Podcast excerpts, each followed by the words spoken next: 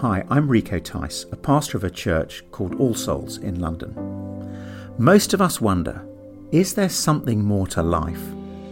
The Finding More podcast tells the stories of 11 people who asked that question and found the answer. For this episode, we spoke to Rachel, student of Yale. Rachel was convinced that all Christians were stupid bigots but once she started looking into the person of Jesus, she was drawn in by him. Is there something more to life? It's time to find out.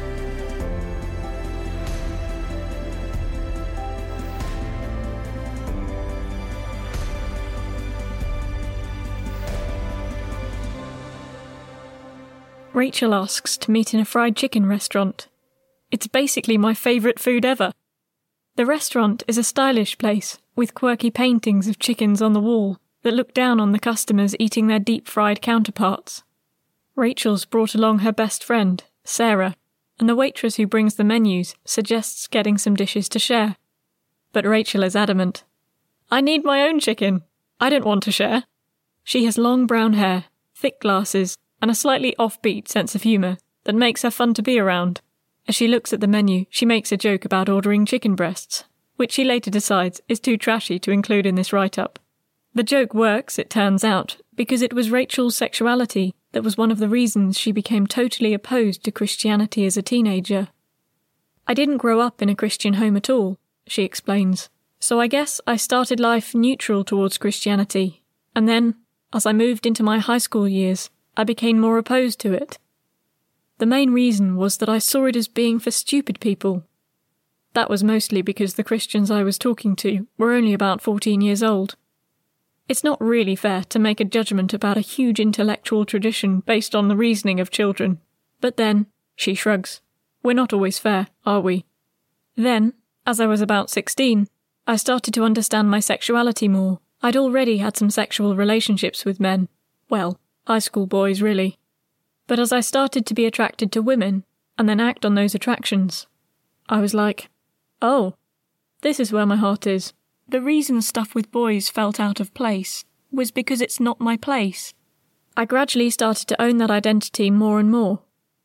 I knew from the culture that Christianity was against homosexuality. So by the time I was 18, I concluded that Christians were both stupid and bigots.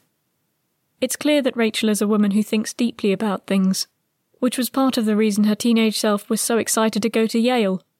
I was so looking forward to being at one of America's most prestigious universities. I imagined that Yale was going to be a great place for me. But the first thing that happened was that I realised that, actually, most people are much smarter than me. That shot me down. And then my girlfriend broke up with me.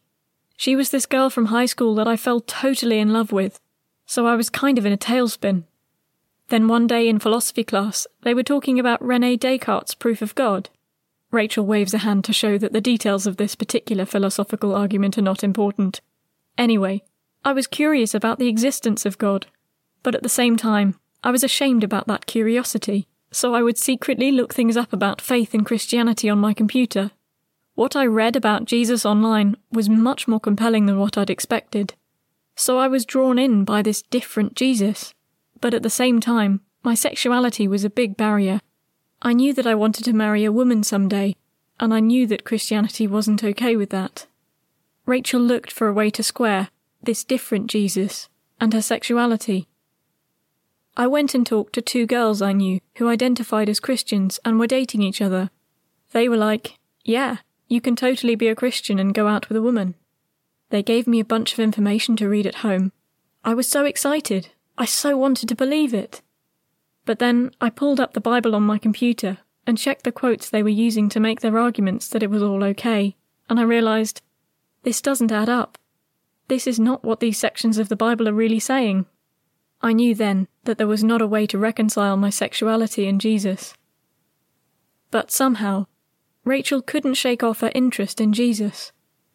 One day, she was in the room of a college friend and noticed a book on her shelf with an intriguing title Mere Christianity by C.S. Lewis, the university professor come children's author who wrote the Chronicles of Narnia stories.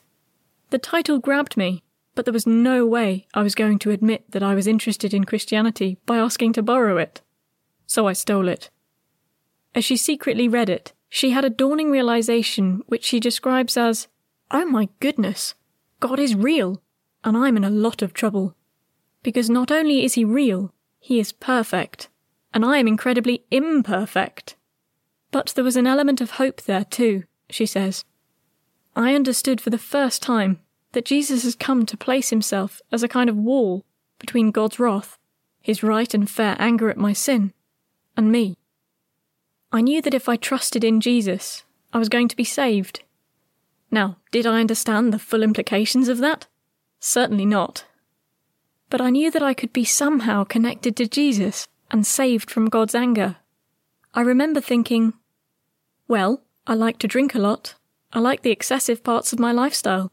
I like to sleep with women. And all those things will have to go out the window. But it is stupid to pretend like what the Bible is saying isn't true just because it's inconvenient. I need to take this deal because I'm never going to get a deal like this again. I had a sense that I needed to pray, and so I just talked to God right then. A couple of days later, Rachel ran into the Christian student group on campus. I had a ton of questions, obviously. I didn't know anything. They were very good in giving me a Bible, showing me how to pray, taking me to church, the female friends who drew around me became very close to me, helping me fight through the sexual temptation and sexual failure that came. It became pretty clear to me, after a little while, that my attractions toward women hadn't just gone when I became a Christian. Those first few years were littered with bad decisions. I was committed to Christ, but then I would choose a sexual relationship and get stuck in these cycles. But my friends would lovingly keep calling me back to what I believed in. But it's time to address the elephant in the room in all this. Why can't Jesus just accept people the way they are? Why is it the case that for Rachel as a lesbian, there was not a way to reconcile her sexuality and Jesus? Rachel chews thoughtfully as she considers this question. He does accept who people are, in the sense that he made them and loves them. God designed everything in his creation to reveal who he is and to bless us. That includes sex. It's not that he looked down from the sky one day and said, Oh no, look at what those humans are doing with their bodies. I need to regulate this with some rules. No, sex was God's idea, including the pleasure that goes along with it. And I can trust him. He's not saying no to my desires towards women in an arbitrary or a mean way. If something seems good to me, it's hard to imagine why it doesn't seem good to God. But it's like God says, I define what is good. I've designed sex to work a certain way. And when you use it opposite to the design, it wrecks you and it wrecks the gift and it wrecks your ability to understand me.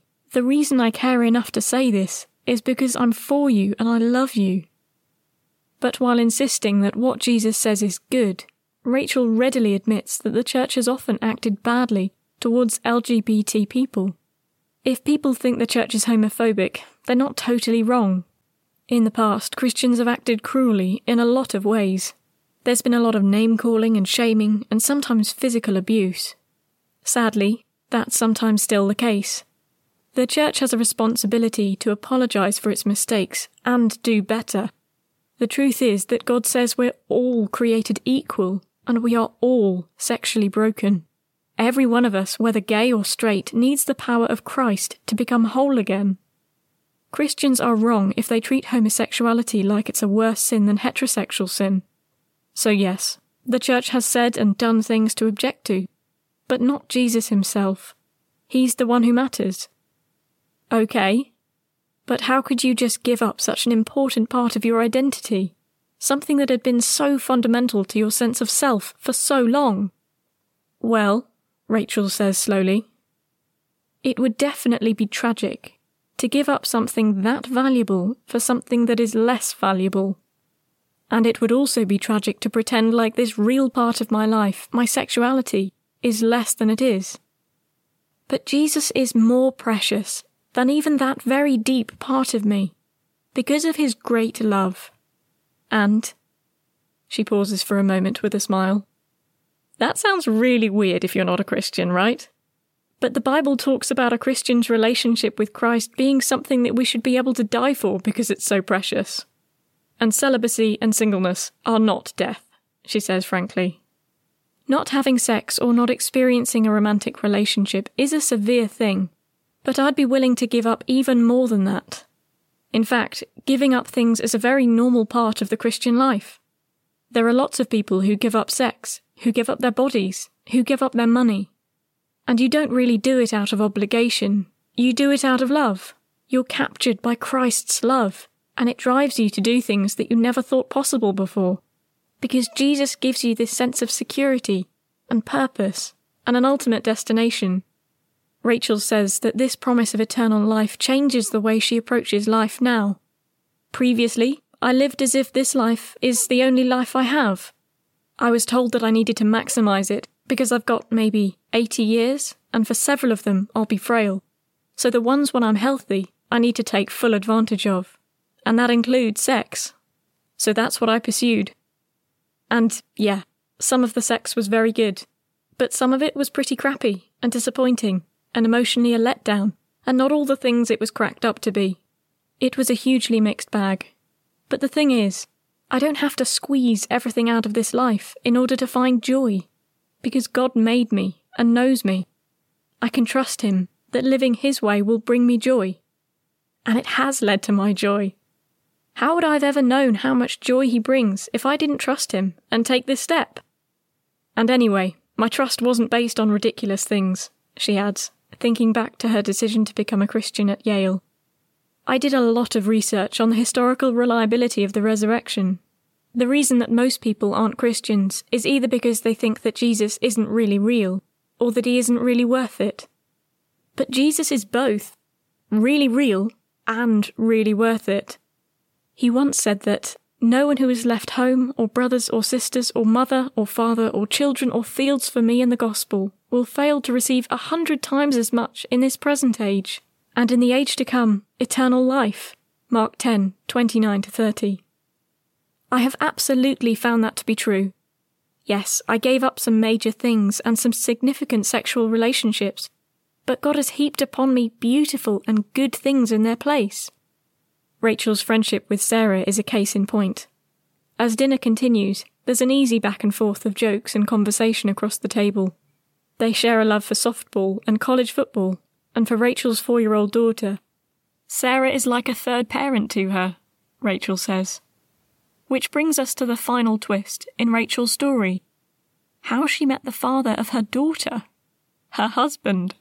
So, how did you end up married to a man? I ask, slightly baffled. Oh, I know, she replies sympathetically. She accepts that many people find this part of the story strange or offensive. When I met Andrew, we both had a crush on the same girl, so it was definitely not love at first sight. Life took us separate ways, but then months later, he reached out to me out of the blue, and we reconnected. And then I started to get the feeling that he liked me, and I thought, oh no. But I had this sense from God that I should just give it a try. As we were dating, I saw that we made a good team and wanted the same things in life but I had to wrestle with the fact that the attraction I felt to him was not the same as with my girlfriends. That felt more like butterflies and fireworks, she says, waving her hand above her head. My attraction to Andrew seemed like a quiet little thing that was real, but much more vulnerable. She cups her hands in front of her as if she were holding a tiny animal. And I wondered if I was fooling myself.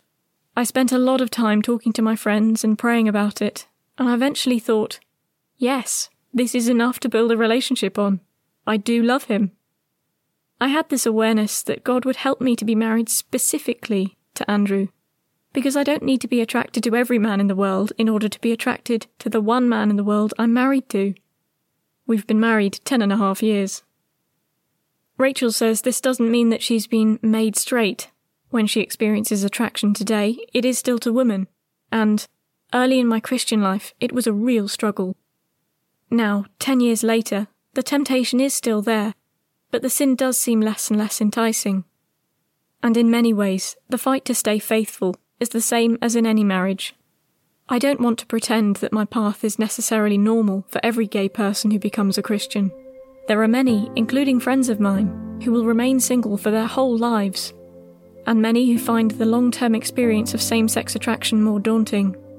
Either way, I believe that what God has in store for Christians beyond death, indeed, even all that He gives us in this life, will make anything we give up in this life look small, even though it might not feel small right now. One day, it will look tiny.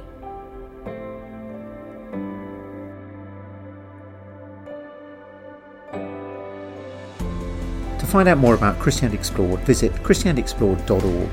And to purchase the book Finding More, visit thegoodbook.co.uk forward slash finding more.